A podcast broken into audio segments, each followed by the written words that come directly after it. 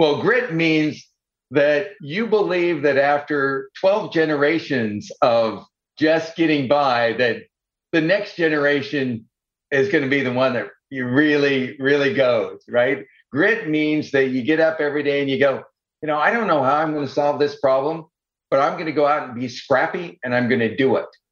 Grit means that, yeah, that's a tall hill, but it's not taller than than the strength I have to get over it. Hi, I'm Jubin, go to market partner at Kleiner Perkins, and this is GTMG, a show that interviews world class revenue and go to market leaders to explore how they operate, think, and deploy grit every day in order to build incredible companies. Speaking of world class companies, there are more incredible startups in the Kleiner portfolio than I've ever seen. When I was operating, I would have begged to be in some of these companies. If you're listening, and we don't do sponsorships on this show, so I figured I'd use this opportunity. If you're listening and you are inspired by the stories of my guests and you want to find the next incredible ride for you, reach out to me. Let's find an amazing job in the Kleiner portfolio. Now let's get to the episode. Mike, welcome to the show. Delighted to be here. And I wish we were on video right now because you have a cowboy hat that I would look really terrible in. I start all of these things the same way. I read my guests' backgrounds back to them. Tell me where I screw up, and then we can use that as a launching pad. So you got your BS in engineering from Boise State and then University of Idaho in the uh, early 80s. Then you went to Texas A&M. You got your MBA in finance. You then went to IBM in 87, quite the time to join that company. You've spent almost 10 years there. Then you went to Marcam. You were the channel VP and you did three years there. Tivoli, I think is how you pronounce it. You did about a year there as the director of sales. Then you were the VP of biz dev at EC Cubed for two years, BEA Systems as the VP and GM of sales for three years. Then you went to VMware at 2005 which was a good time to be there. And you were the VP of sales for the Americas and APAC. You did seven years of that. And then in your final year, I think you actually became the VP of product marketing. Is that? Can you believe that? I was thought I was reading my notes wrong. And then you joined Amazon in 2013, specifically AWS. You were the VP of Field Ops, essentially running sales for AWS starting in 2013 you had put mildly an incredible run there. And then in September of 2020, which dates don't matter to me anymore, but I guess that's a year ago, you joined as the CRO of Stripe. And then outside of your professional career, you've also started the Clayville Foundation. That's right. That's right. Did I screw anything up? I mean, I'm sure I screwed something up. What did I screw up? No, no, that's that is a good summary. All right, fair enough. So here's what we're gonna do. If it's okay with you, I have a few specific questions that I want to ask about your background. There are some things that struck me, and then we can dive into all the fun things that we're going to dive into. Is that cool? Excellent. Yeah, absolutely. All right, good. Before we do, what was your first ever job? I grew up on a farm and I had to drive the pickup while my grandfather fed the cows. And I was five at the time. And I couldn't see out the front window and maneuver the pedals. So I would have to slide down to maneuver the pedals and slide back up to see across the, then slide back down.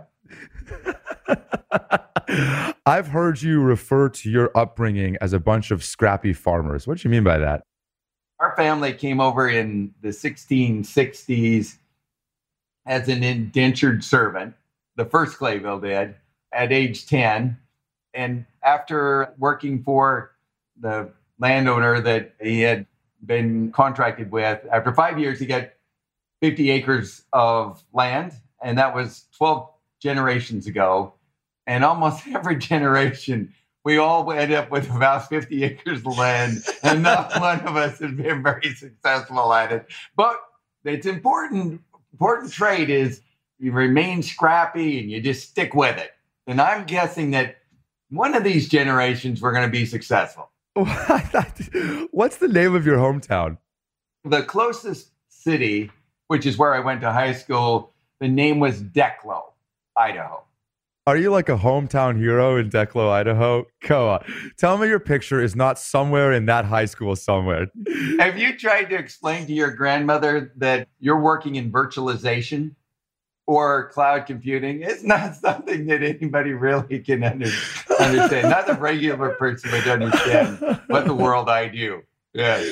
Okay, I gotta ask you. Uh, my curiosity is running wild. In the biggest meetings of your life, when you're interviewing with the Collison brothers, when you're interviewing with Andy and Jeff Bezos, when you have CIO meetings at Goldman Sachs, are you wearing the cowboy hat? I got it. I am.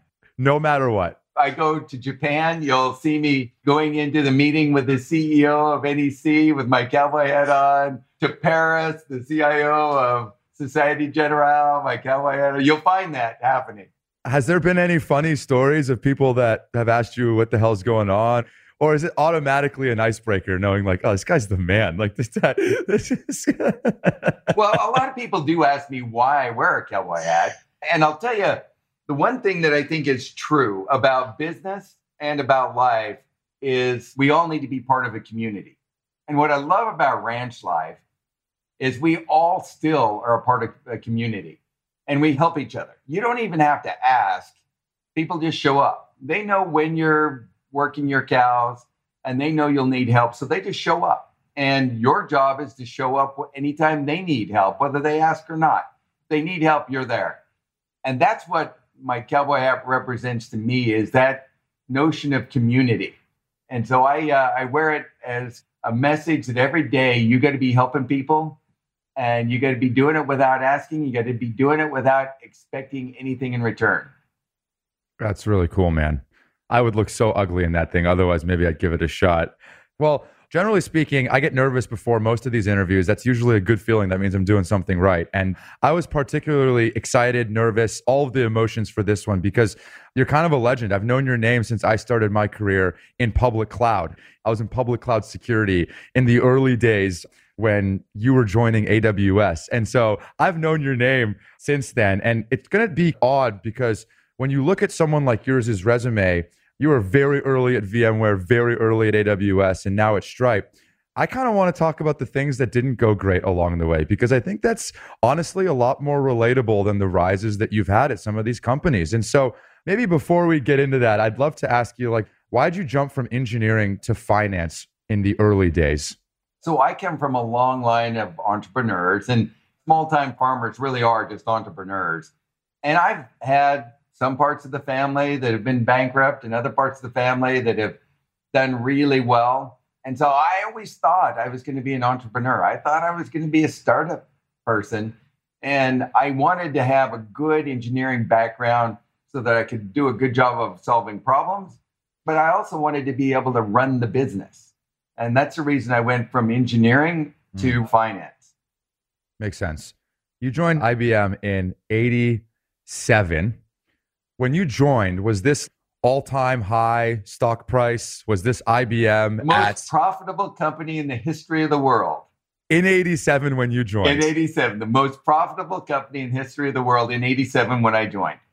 How good were you feeling when you joined that company? I was excited about getting that offer from IBM. There's, there was a long history, including people like Ross Perot, that spent six or seven years at IBM, really learned a lot about how to do really good customer interaction, and then went out and started their businesses and were unbelievably successful. And so I was delighted to get a chance to start at IBM and kind of follow that journey, if you will.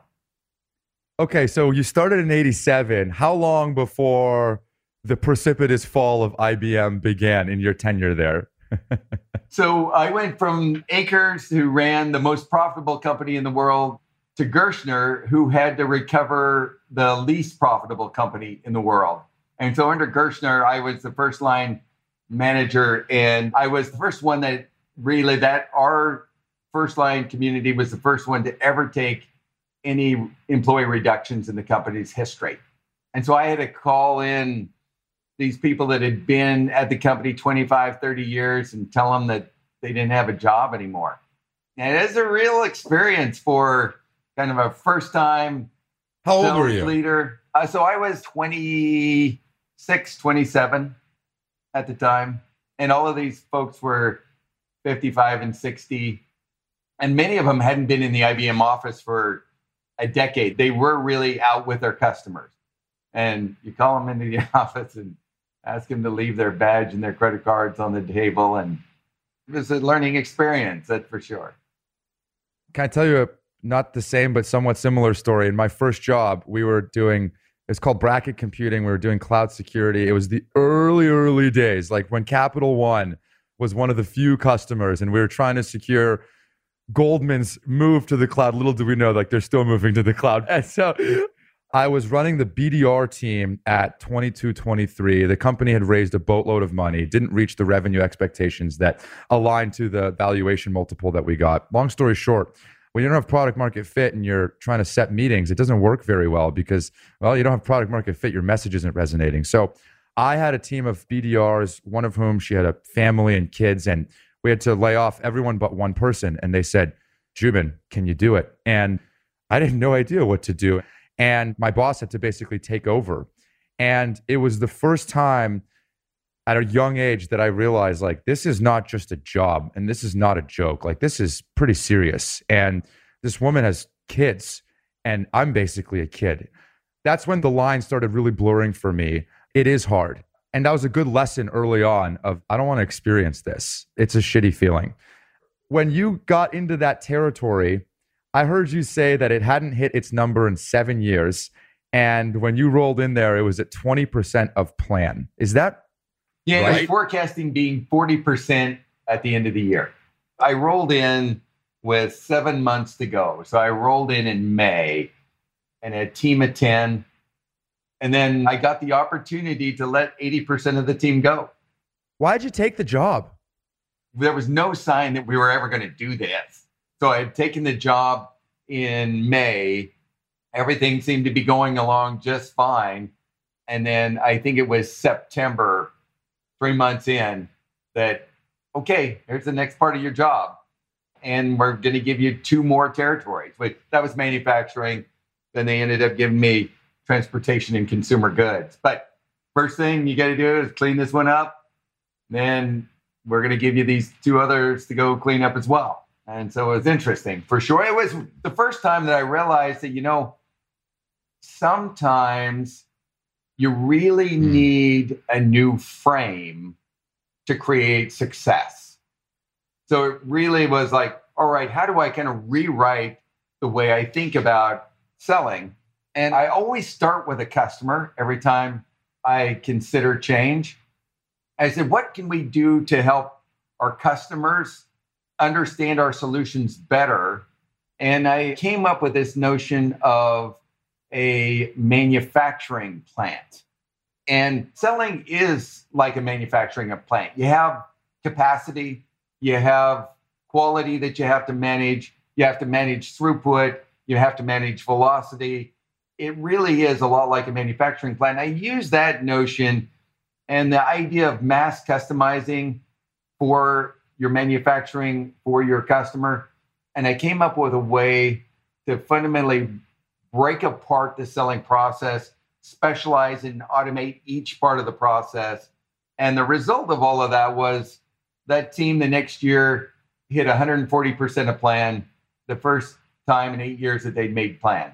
And they blew it out, just the two of them. I didn't put more resources into that territory. I gave all of those accounts to the same two people, and we gave them a year on year growth, and they blew it out turning that thing around as a first time manager in that specific circumstance, how much mojo, how much confidence did that give you knowing that you were thrown into the deep end and that you could make it to the other side? It gives you a lot of confidence, but more importantly, it gives you a frame. I now manage businesses and manage change based off first principles. And so every time I go through change, I rewind back to first principles. And every time I come into a new company, I, I oftentimes am asked, well, do you just take the same playbook to a new company? And I'd, I'd answer it, do pro football coaches take the same plays to every game? You know, it doesn't work that way. You can't do it that way. Begin with first principles. Begin with understanding the characteristics of your team and the characteristics of your customers, and then figure out what plays will work in those two contexts. And so I don't take the same plays. This is now the sixth tornado. I call these hyper growth companies tornadoes. This is the sixth one that I've been in, and I have never taken the same playbook into any of them. And by the way, if you're not going to use the same plays, you're not going to use the same personnel. Another question people always ask is, well, aren't you just taking the same people from company to company? I'm like, nope, it's about building the right team and then getting the right plays and managing the right execution. And I'm lucky here at Stripe, we're an execution machine. And that happened before I got here. Unbelievably successful execution machine that is really user centric. And now all you have to do is bring a few more plays to take it to the next level. What are the qualities of a tornado? First thing about a tornado is you're building something that's never been built before. So you can't rely on the rearview mirror to see the future. And so you have to experiment and use customer anecdotes to predict the future rather than use historical charts and linear regressions. So you really have to be a builder and an inventor. If you're really going to do something unique, you're going to be wrong once in a while. So you're going to be willing to be wrong. Anything that is really unique is never obvious. And so you're never going to get it right every time. So you got to be a builder, but you also have to recognize that risk means great reward, but you got to do it right. And then you've got to be really first principle based, and everything has to start with the customer. If someone's interviewing for your team, if you don't care about the playbook that they've run before and you are more interested in the way that they think about things, and maybe you could couch that in first principles, how do you scratch at that? How do you uncover that first principle mindset in somebody that you're trying to recruit or that's interviewing with you? So let me tell you how I think about teasing out great people for the go to market. Yeah. You got to find people that like to change because the, the thing about sales is there's a Darwinism about sales. If you're not evolving, everybody else is evolving around you, and you're going to go the way of the dinosaurs. And so you have to be willing to change every day. But that change has to be first principle based, and you got to change in the right way. And so I always watch for my team and their experience around changing, not their experience around the company they worked for before. That's one thing. The second thing is having the right characteristics is absolutely critical. And so to be really successful as a seller, I've come to know that you've got to have an innate curiosity. Curiosity, probably one of the most important characteristics of a seller, because what it does is it helps them ask that next question of the customer that uncovers the big problems of the customer. If you don't have an innate curiosity, you're not going to be asking enough questions to really know deeply your customer. And the more curious you are, the deeper you'll know your customer. And that's disproportionately important in the fullness of time. So I'm going to skip over the VMware part just for time's sake, even though that's an episode in itself. You joined Amazon in 2013. It was doing about 1.8 billion of revenue when you joined. When you left, it was doing about 43 billion. I can't say that without smiling. When you started, there was about 350 people in the org. When you left, there was about 22,000 people that worked for you. Do you know a woman named Carol Potts by chance? I know Carol very well. I love Carol. So, Carol, when I was younger in my career, I had folks that I would admire, that I would search for on LinkedIn, and she was one of them. And I sent her a cold email and I basically just said, Hey, Carol, I don't know you. I've never met you, but I just really admire your career path. And I'd love the opportunity as I go up in my career to learn a little bit from you. So, anyway, Carol and I have stayed friends since that point. She showed the note to her kids. And every time I'm in the South Bay and near the office, I always go stop by and, and say hi to Carol. That's awesome. Yeah, she's great. great. She's great. I remember the early days of Amazon. I really do. I remember the early days of the public cloud. I joined that world one year after you. It wasn't always that easy, was it? Like it was real obvious to you and me and to a lot of the early customers. But I remember most of my conversations in 2014 and you joined in 2013 were either we're never moving anything to the public cloud or maybe we'll put our marketing website on the public cloud. Did you experience similar oh, conversations? Absolutely. The exact same conversations. Like, it's not safe enough. I can't control it. This is real business. That public cloud is just kind of a pretend technology, all, of those. You reported to Andy Jassy, right? He was the CEO right. of AWS, now the CEO of all of Amazon. When you two would listen to that and put your heads together on how the heck are we crazy or who's crazy here? Because I feel a lot of conviction that we are right. We're going to be on the right side of history. What were some of the times where you hire reps, right? I imagine you hire a team, you sell them on the opportunity. Then they go into Morgan Stanley or they go into one of these accounts and they say, We're never getting on the public cloud. How did you and Andy keep the ship moving in the right direction and make sure that the conviction that you felt permeated to the team, which then ultimately would hopefully permeate to the customer? In every company I've been at, all the big tornado companies, it was about figuring out how to sway the largest enterprises in the world to a new type of technology that they weren't yet convinced was going to be relevant to them. So Tivoli was that way, BEA Systems was that way, VMware was that way, and AWS it was that way. So I break it down to again, what are the first principles? Well, the first principle of getting some a customer to believe is proof.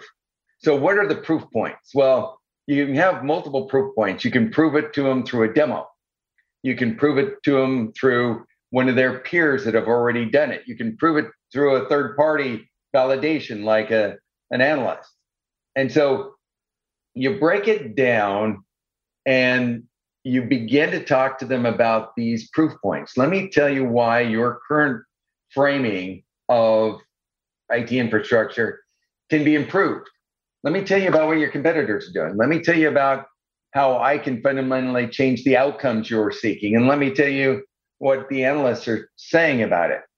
Right. And then let me reference a peer of yours.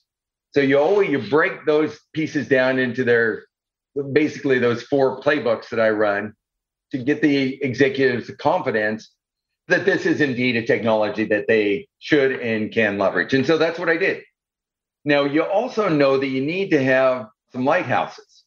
And so I intentionally chose lighthouses and I deeply engaged with those lighthouses to make sure we got them where we wanted them to go, which is a, a point that they could be very successful with our technology. And I chose General Electric, GE, and I chose Capital One.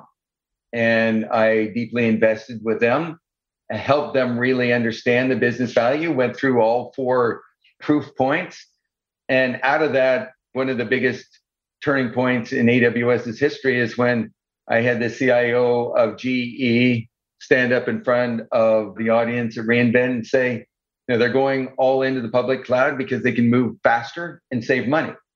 And in that same event, I had the CIO of Capital One stand up on stage and say they're going to the public cloud because they can be more secure there. And that was what I was seeking. I wanted to really invest in those two lighthouses to prove to the rest of the industry that they can go there. Now, you have those CIOs say that. Not only does it sway the industry, but it sways your sales organization. They get it. They're like, well, if if they're going there, all of my customers should go there too. I was at that re:Invent. It was uh, fun, wasn't it? Yeah, well, they all are. I remember when it was not what it is today. Those are small, small numbers back then. Oh, I have so many questions on this one. So, when you say you deeply invest in the lighthouses, qualify that for me. What does that mean when you deeply invest in GE? What do you do? I intentionally build a relationship with the senior most executive, and I make sure that we do the right level of engagement across the company and we help them problem solve, right? This is really about change management. In a lot of ways, almost all new technology adoption is about change management for CIOs. You'll find it's very interesting. The developers change quickly. They see a new thing that they think is cool that can help them build stuff, they move immediately. The CIOs and CEOs get it as well, but there's this frozen middle And in the frozen middle is where the adoption of technology generally slows. And so your job is to help be a change agent for the CFOs and CEOs. And so that's what I'm doing.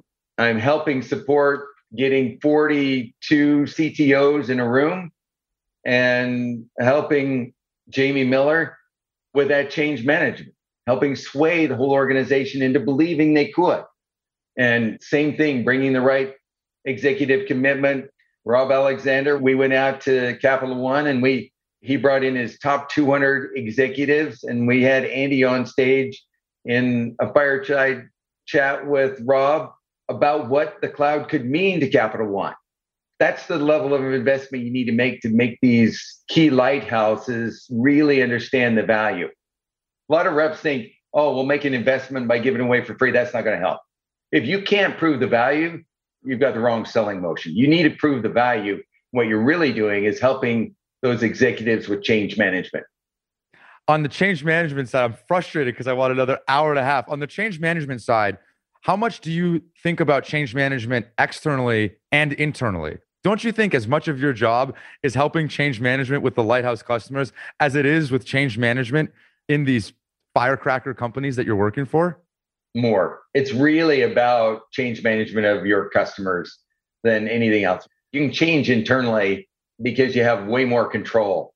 But getting the middle managers at Barclays to change from your position as a CRO, that's a challenge. And so it's a very fun challenge, but it's a challenge. Okay, Stripe. You joined Stripe about a year, year and a half ago. And I'll just frame up a couple things and then maybe you could tell the audience what Stripe does in 20, 30 seconds. They're going to be a contender to be one of the world's most valuable startups by the time it goes public. That's not a secret. It was founded in 2010 by Patrick and John Collison. Stripe processes like hundreds of billions of dollars in transactions for businesses. What does Stripe do?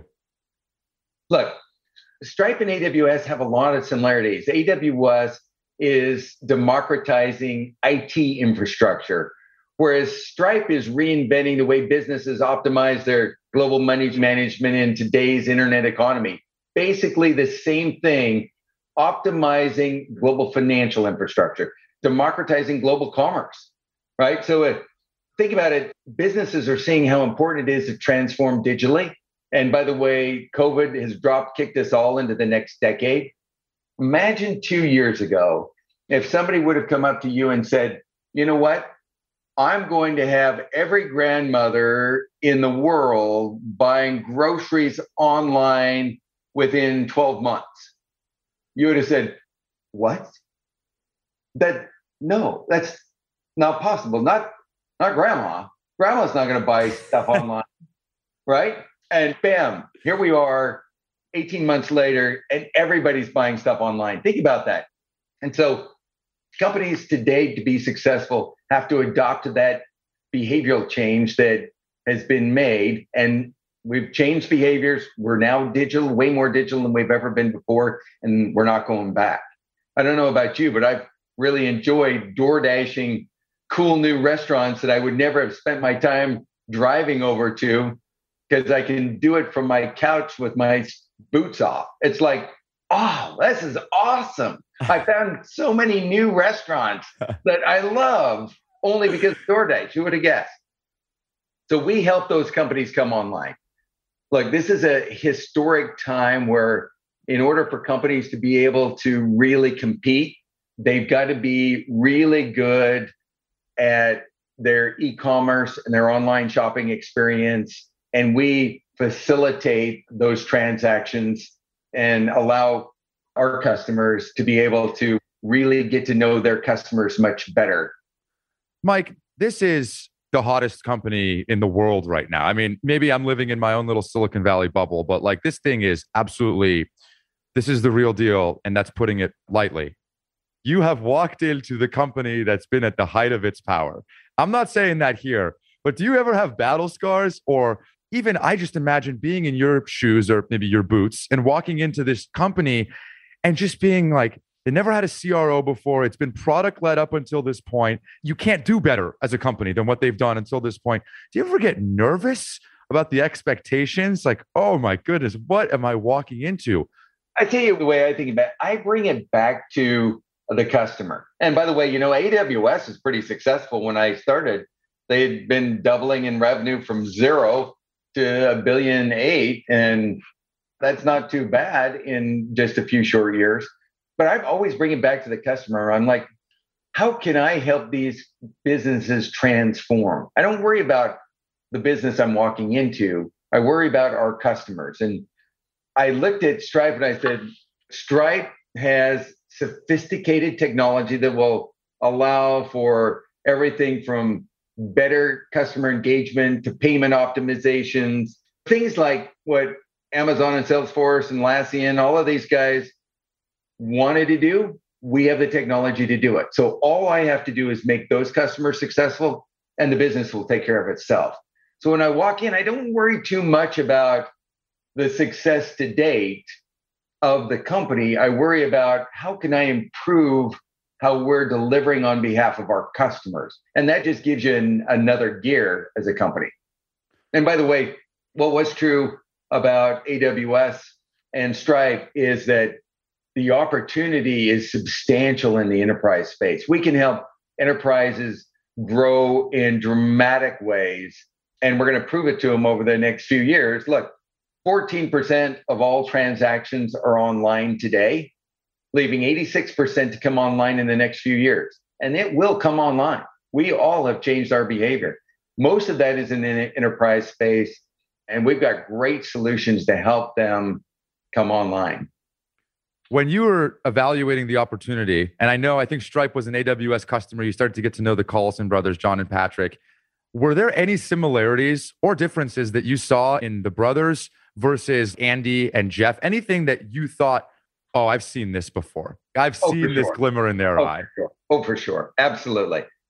If I were to compare the two, I would compare Patrick to Jeff. Super deep technically, really smart technically, very thoughtful, really high IQ people, and very engaging. Both of them very engaging. And so I was like, wow, that's a lot like Jeff. And then John has many of the exact same characteristics as Andy, really holds a high bar, really talented at marketing. Andy's one of the best marketing people I've ever met in my life by a wide margin. He really, really just gets how people think about things and also very smart. And so Andy was great in front of customers. John is great in front of customers and in the go to market in general. So uh, the two of them have a bunch of similarities between Jeff and Andy.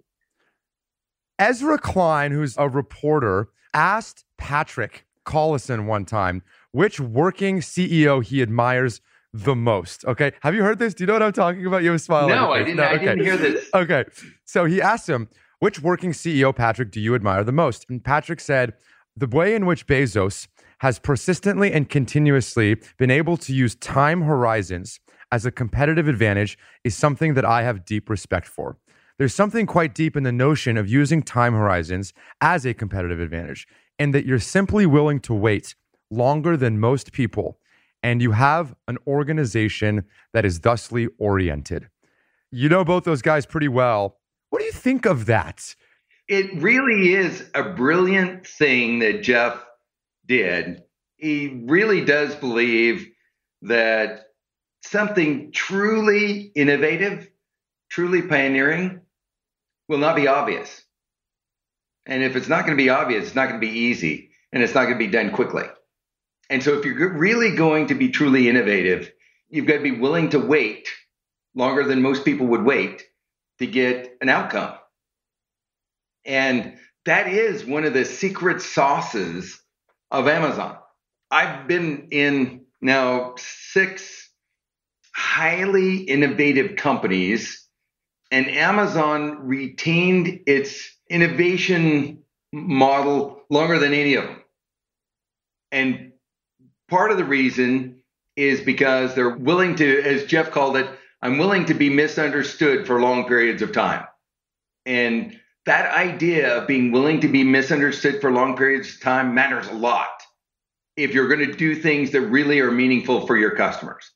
The second thing that matters that, that is kind of the secret sauce that Jeff has that I, I really like is the notion that you should fail. If you're not failing, you're not inventing. If you go back to the notion that anything truly innovative is not going to be obvious, well, if you're not failing, then you're not really innovating.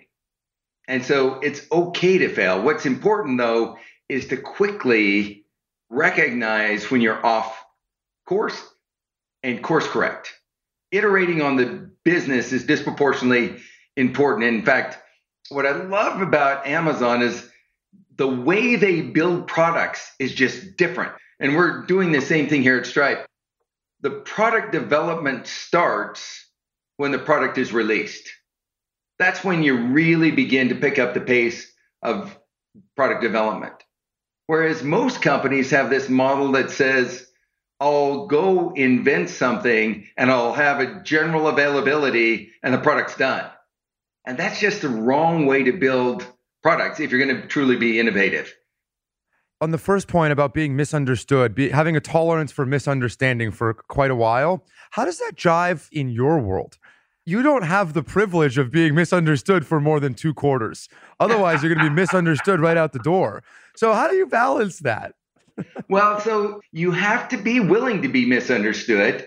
And so you're doing things for the customer that they may not value today, but in the fullness of time, they'll recognize the value. And that's the way you should be thinking about it. You're doing things that most companies wouldn't, but in the fullness of time, it'll matter. So I'll give you an example of how that shows up. One of the things that probably is most prevalent as a negative in software sales is the notion of shelfware. And how do you get end up with shelfware? Because the challenge with shelfware is you, as a supplier, have gotten economic value from something that the customer never receives the value from. That's not a strategy that will work long term. And so, how do you line up sales compensation in a way that aligns the companies longer term together, where you're ensuring that your customer gets economic value when you do?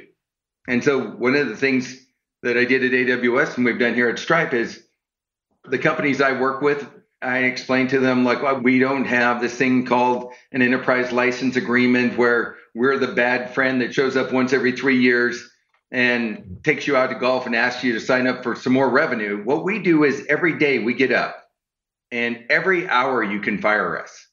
And so we have to be the best for you every hour. Now, why is that so innovative or important? Well, in the fullness of time, it'll matter. In the fullness of time, our companies will become much more strategic together because I get economic value when you get economic value. And, and the way we price at Stripe is deeply aligned with this so that I only get paid when you do a transaction. If you don't do a transaction, I don't get paid. So we're we're tightly coupled. The fact that we're misunderstood there and that what we're really doing is building long-term strategic partnerships it's okay. I'm okay if the customers don't understand that what that's really doing is investing forward for longer term partnerships. But in the fullness of time they'll recognize wow that was really meaningful. That kept our two teams and our two companies very well aligned. But technically speaking and i understand the alignment there if you're a customer you could still prepay for a set of future consumption licenses. It is a consumption based model, but you could tokenize that future consumption up front and get a discount for that. You could if you wanted to do that, or you don't have to. Totally. But then the bargain is do I like the discount versus the risk? Have I got the right consumption? And then the goal is how do I make sure that, you know, I always think about these things in confidence intervals, right? I want to be 95% confident that the volume I commit to, I'll use, or maybe I want to be 99%. But that's a bargain back in the hands of the customer where they get to decide their confidence level and they get to trade that off against the discount that they might receive. Totally. You haven't used your Twitter in quite some time, but in 2011, you tweeted something along the lines of how much you love prospecting. And you were an executive at Amazon or VMware at the time. VMware, VMware. Time, yeah. You were like a pretty senior exec at VMware, tweeting yeah. about how much you love prospecting. I've heard you refer to prospecting as the calisthenics of sales. Can you explain that? Yeah. Well, look, selling is a muscle memory sport. You don't expect somebody to pick up a golf club for the first time and go out on the PGA tour. They'd never be able to do that. You can't do that. It's impossible. You have to practice a lot to get to be the best. And you have to practice every day. And it's got to be well thought out, well rounded practice. And it's the same thing with selling. Selling is a muscle memory sport. You learn how to sell, you learn strategies of selling, you learn methodologies of selling, you learn how to dovetail questioning and selling together. You learn how to leverage validation points throughout your cycle. Just to kind of drive it home, I always say, look, if you got 10 prospects in the morning when you come in, 90% of the people will work those prospects the wrong way. 90% of the people will, when they first get to the phone, go, I want to sell something today. All right, which of these prospects are the best prospects? I'm going to call them first. And that's just the absolute wrong thing to do. That's like going out on tour and never warming up at the practice range before you tee off. That's just the wrong thing to do. What you do is the person that you're least likely to sell to, that's when you call first. And the most likely sell is the very last one you make because you'll be warmed up. Your body will be warmed up. You're ready with your stories. You know how you're going to run the call because you've now done it nine times in the last hour. And you're going to execute really well by doing it that way. In particular, it's true in prospecting. And in prospecting, a lot like a sport, the first stage of prospecting is targeting what company is most likely to buy. People don't spend nearly enough time thinking about who's most likely to like the use case that I am going to sell today. It's like not worrying about the kind of clubs you're going to use. If you're a golfer, you'd never do that. You'd make sure you really know the clubs. And as a prospector, you got to really know what use case you're selling and the customers that will really like that use case, not only the companies, but the profile in the company that you've got to address, right? And so that notion of targeting is critical. And then once you target well, you recognize that, look, if you get them on the phone or in email engaged, that first contact is what I call meaningful interaction. You've got to make it really meaningful, meaning when you swing for that golf ball, you've got to make contact and you know when you make contact when you're playing golf or tennis or whatever. And you know when you make contact when you're you're selling too. And you get get good at making that contact, right? It is a fun, exciting, challenging thing to do. So I remember just make a finer point on your story. When I was a BDR, I started my career as a, a cold caller, and my boss said, "Zubin, stop selling the product. You don't sell the product. You're selling a meeting. That's it. You're selling a meeting. That's it. Get off the phone. Get off the phone. You get paid for meetings. You don't get commissions for the revenue that you're going to. You get paid for meetings. Sell the meeting. Get off the phone. So true. By the way, that's the best way to start a sales career. 100%. I mean, if you're not selling knives, you could sell knives door to door. That's another way to start a sales career. But picking up the phone and being able to call somebody that doesn't want to talk to you is the most important skill that I ever learned. And I don't even know if it's the skill or the humility that I learned at an early part of my career. I learned how hard this job is. I learned a deep appreciation for this career and what it means to actually do this career. People think this is like easy and hunky dory. That reminds me of the entry level classes in college that they, by design, make really hard so yes. that they wean out the weak to not yeah. make it all the way through. Very true. Very true. Mike, do you still prospect? Every day. Every day, multiple times a day. I will call somebody, I'll send them emails, I'll ask somebody to reference me someplace every day, multiple times a Give day. me an example. What was the last time you prospected? What did you do? I was prospecting this morning. I'll give you an example of the importance of prospecting.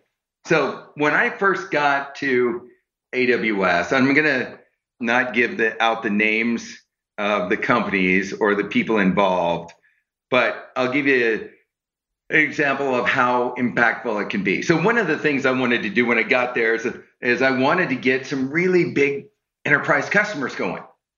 And there was in a large multinational, one of the largest multinational media companies, there was a CIO that was publicly vocal about how public cloud didn't make any sense at all. Just publicly vocal in many, many different forums. It was his thing. It was her thing, but It yeah. was her thing. Yes. And so I said, you know what? That's a perfect place to prospect. So I told my team, hey, I want to go ask this lady for a meeting. And the team's like, oh no, let's don't do that. I mean, you don't want to engage her because she's vocal about how this solution is not something that any enterprise ever should be using. And I'm like, that's the perfect person to prospect. Are you kidding me? That's a perfect person to prospect. But two emails about strong validation points. I'm requesting a meeting just for me. And it's just, hey, I'd like to meet with you. Two emails later, she responds, okay, you know what? I will meet with you. And it took a while, but a few years later, they ended up being one of the larger customers of AWS. And it all started with prospecting. And it all started with creating that meaningful dialogue. And that happens to me, hopefully, if I'm doing my job three or four times every day, I get a chance to reach out to somebody new to try to create a meaningful dialogue. By the way, it's amazing because of your job. It doesn't surprise me in the slightest because I've probably heard every piece of media and content you've ever written or speak to or on or whatever. And one of the things that struck me was your ability to be strategic and tactical concurrently. And it's a hallmark of what I think of as the greatest leaders. And the challenge with the tactic part of it is that if you're always managing a 80 billion dollar business, whatever, 10 billion dollar business, you're over here, right? Your sword can get dull so quickly. Do you think about that actively when you do things like prospecting? One of the things that Jeff told a customer I had brought to Seattle, uh, just a contingent of senior executives, and I had Jeff come in and talk to him. Jeff, every time I brought him into a customer, I have this thing of Jeff notes because every time I bring him in, he says something. I'm like, damn, that's smart. Yes, that's right. But this time, what he said is they were asking him, how did you figure out the best strategy for Amazon? And his answer was, look, tactics inform strategy. You focus on the tactics, the strategy will follow.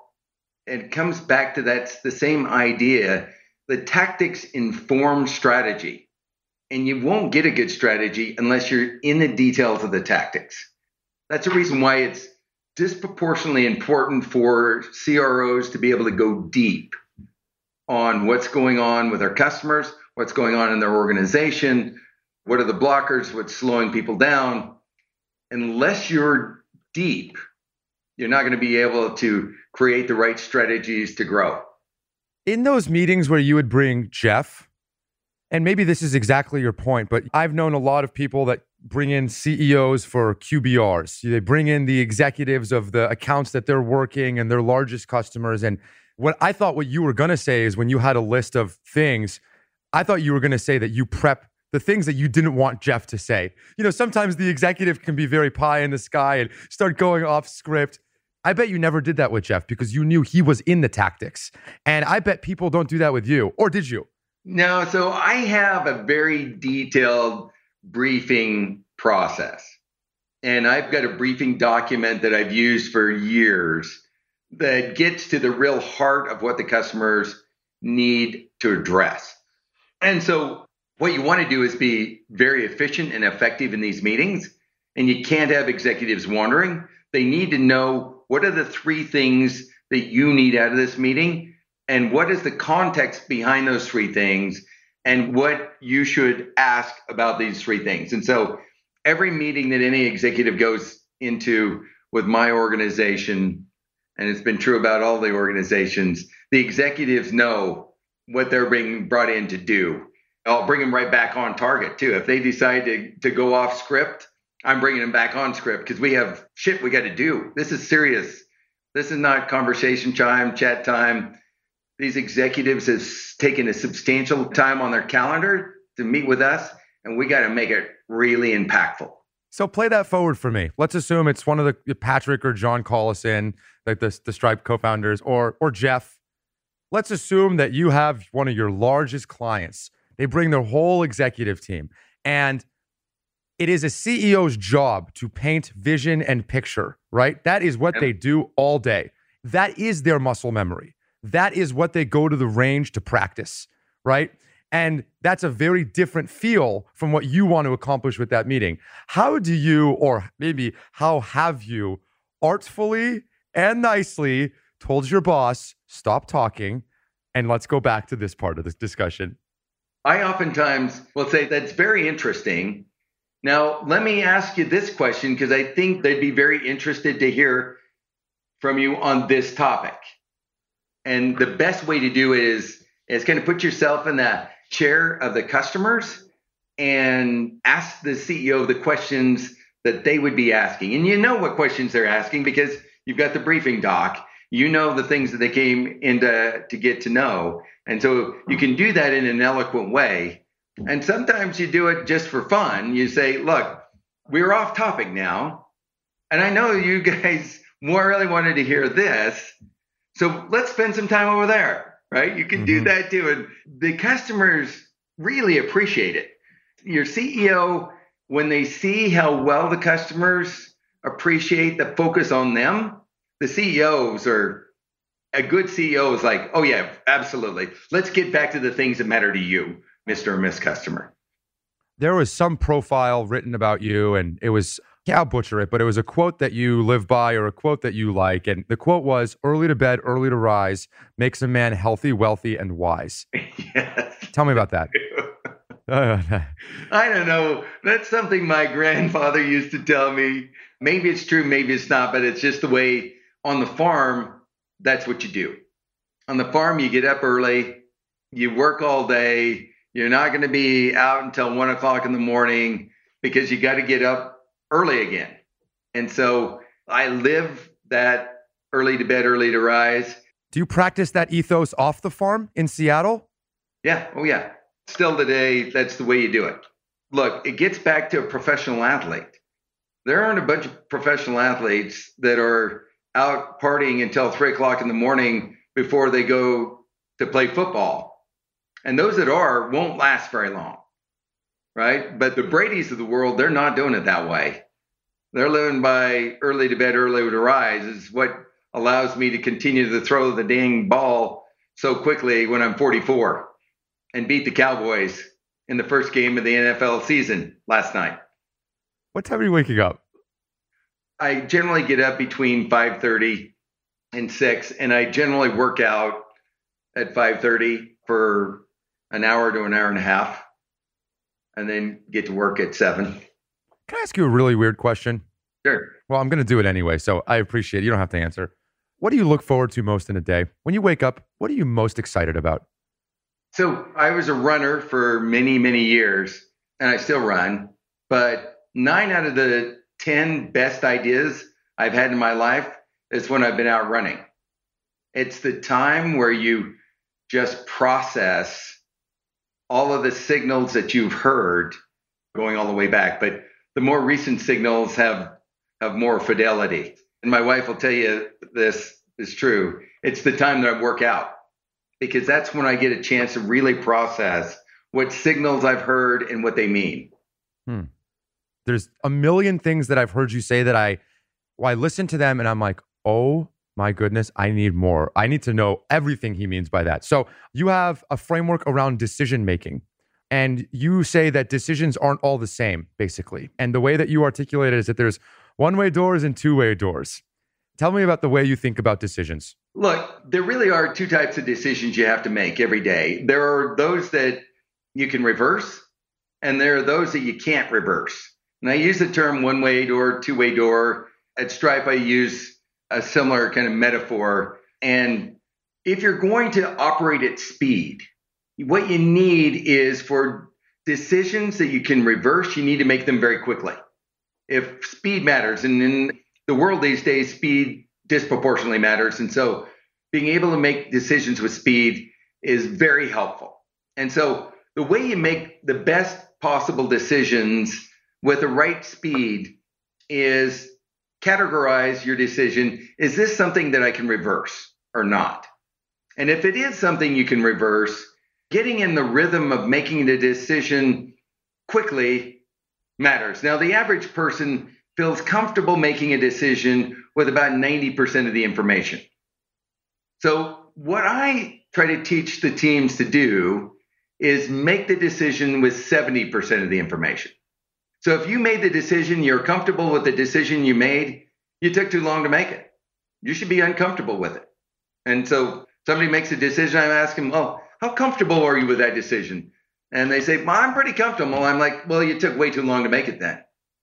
Right. And now the reason why that matters disproportionately is because if you're uncomfortable with a decision, the first thing you're going to look for, the very first thing that you're going to look for is signals that you're wrong because you're not sure you're right. So naturally, you'll be seeking out any signal that says that you need to adjust your decision.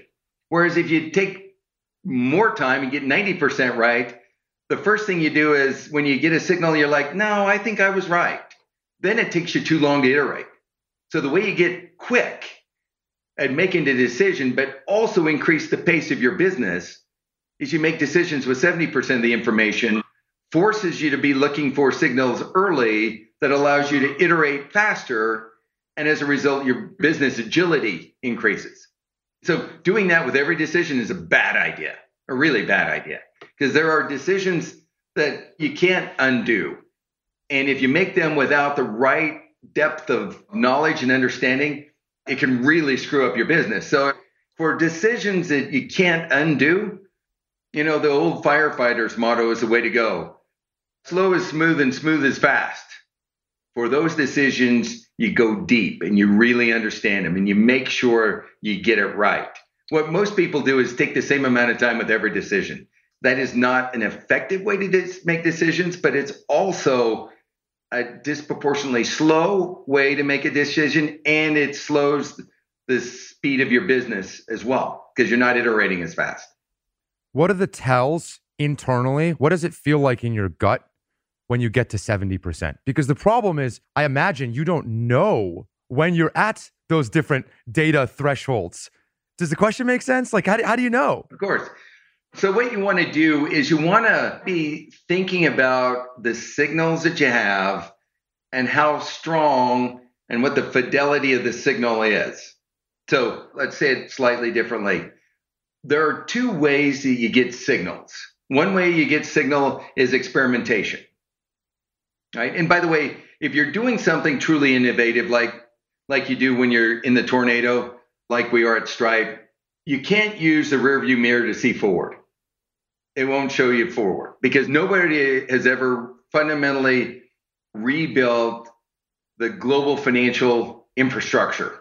Nobody's done that. So you can't use the past to predict the future. So what you have to do is you have to experiment or you have to use customer anecdotes. And you use those to determine whether you're ready to make a decision. So I always have this again this idea of confidence levels 70% confident, 80% confident, 90% confident, 95% confident, 99% confident. And so I always integrate that into the decision. You know, am I 70% confident right now? Okay, let's go. But if you're going to do that, by the way, you can't execute that without having what we talked about a moment ago, which is it's okay to fail. Yep. It's okay to fail. And if you got people that are worried about failing, they're never going to do 70% because you're going to fail from time to time. Mike, how many one way door decisions do you think you make in a given year? Oh, a lot. The question is, how many would I make in a week? I'd make a couple in a week. One way door decisions. Yeah. They're super important. And you got to be able to go deep on them. Look, you're going deep on them, and it's going to take you a while to get to them. And so you're probably working on 10 at a time. What is your expected value of a win rate with those decisions?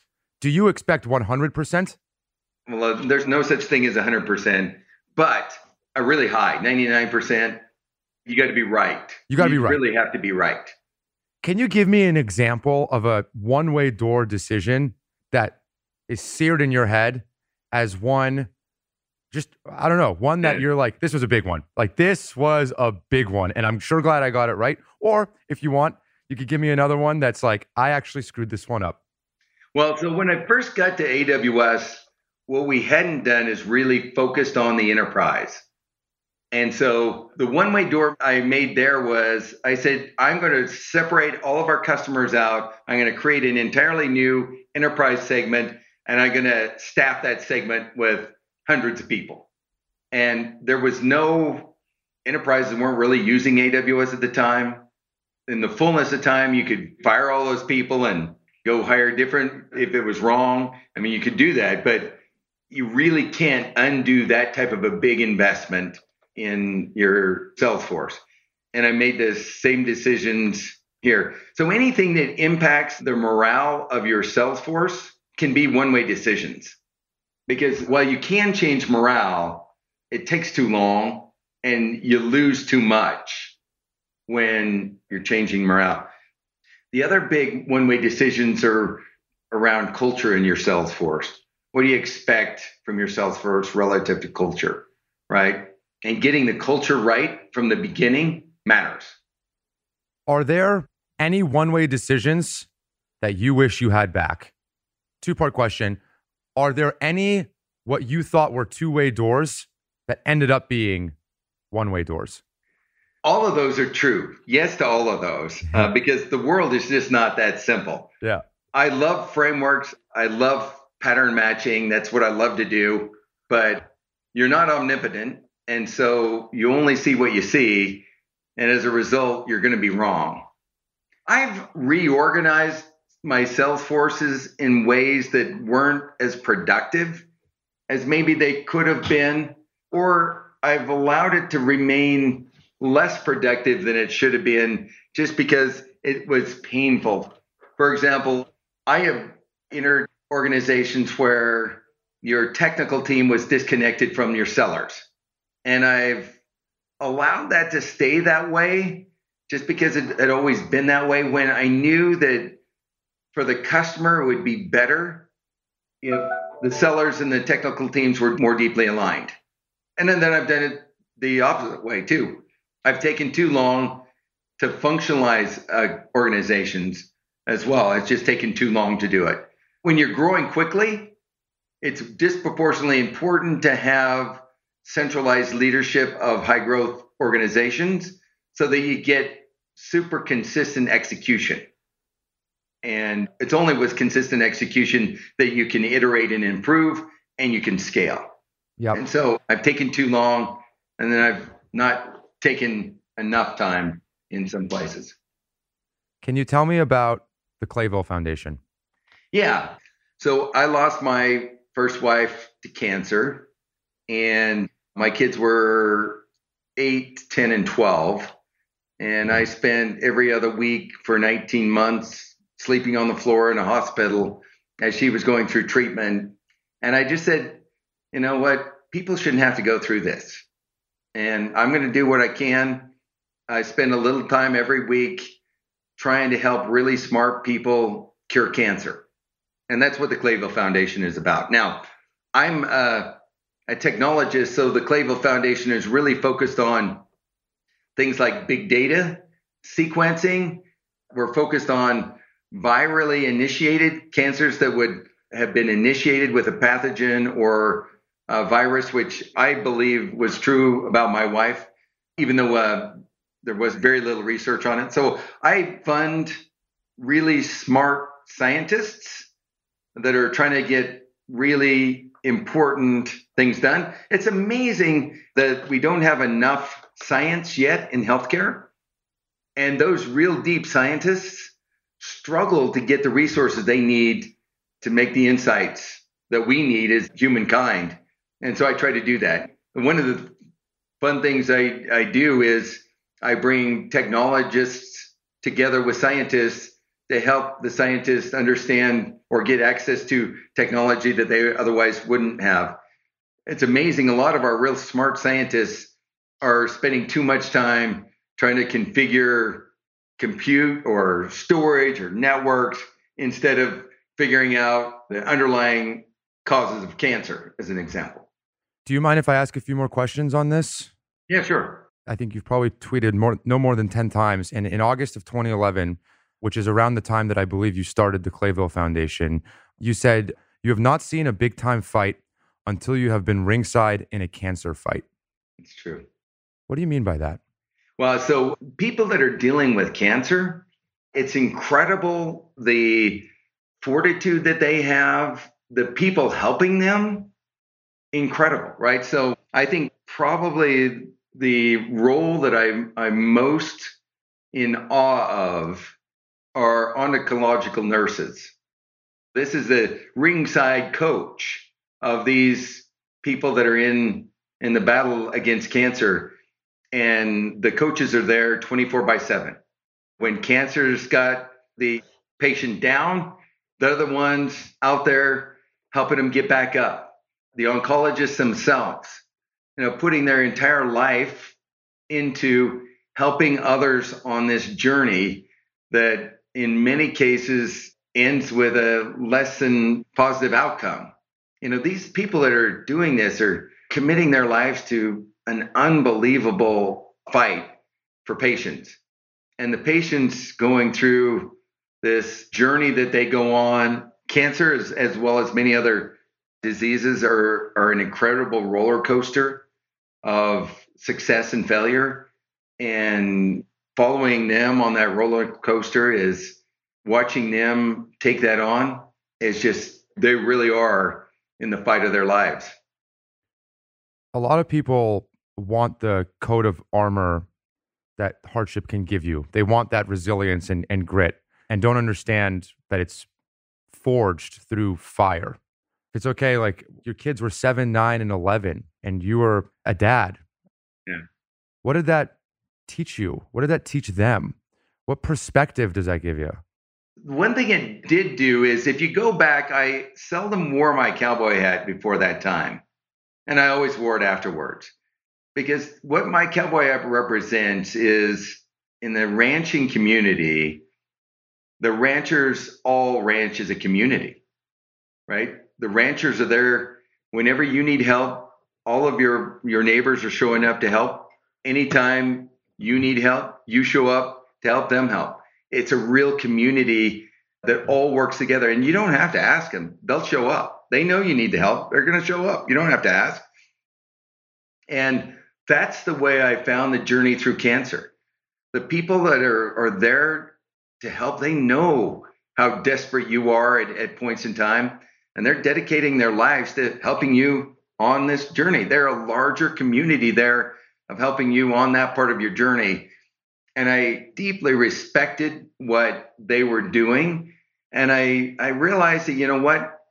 We've got to get back to that notion of community. And sales is a community, right? It's not just a rep. There's no such thing as just a rep selling.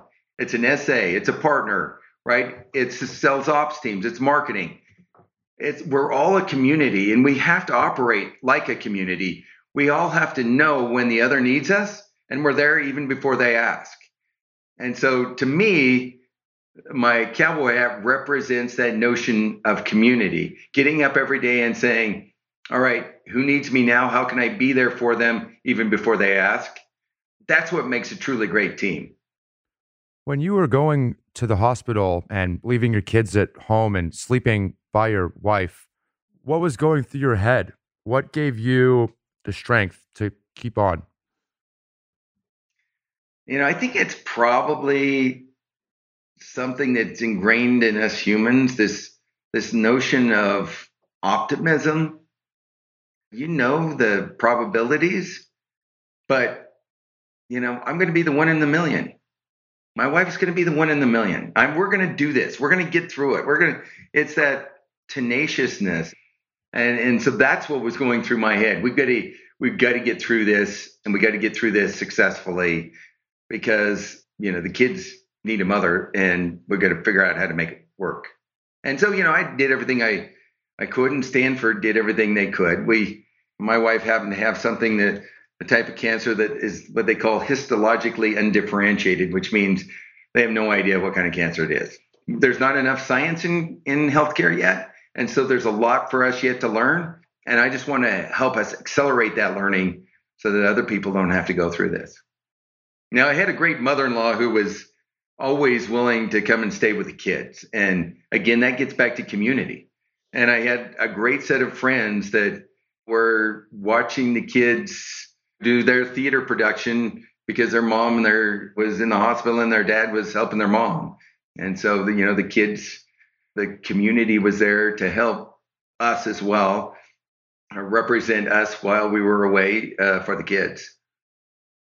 Powerful note to end it on, and I I appreciate you more than you know.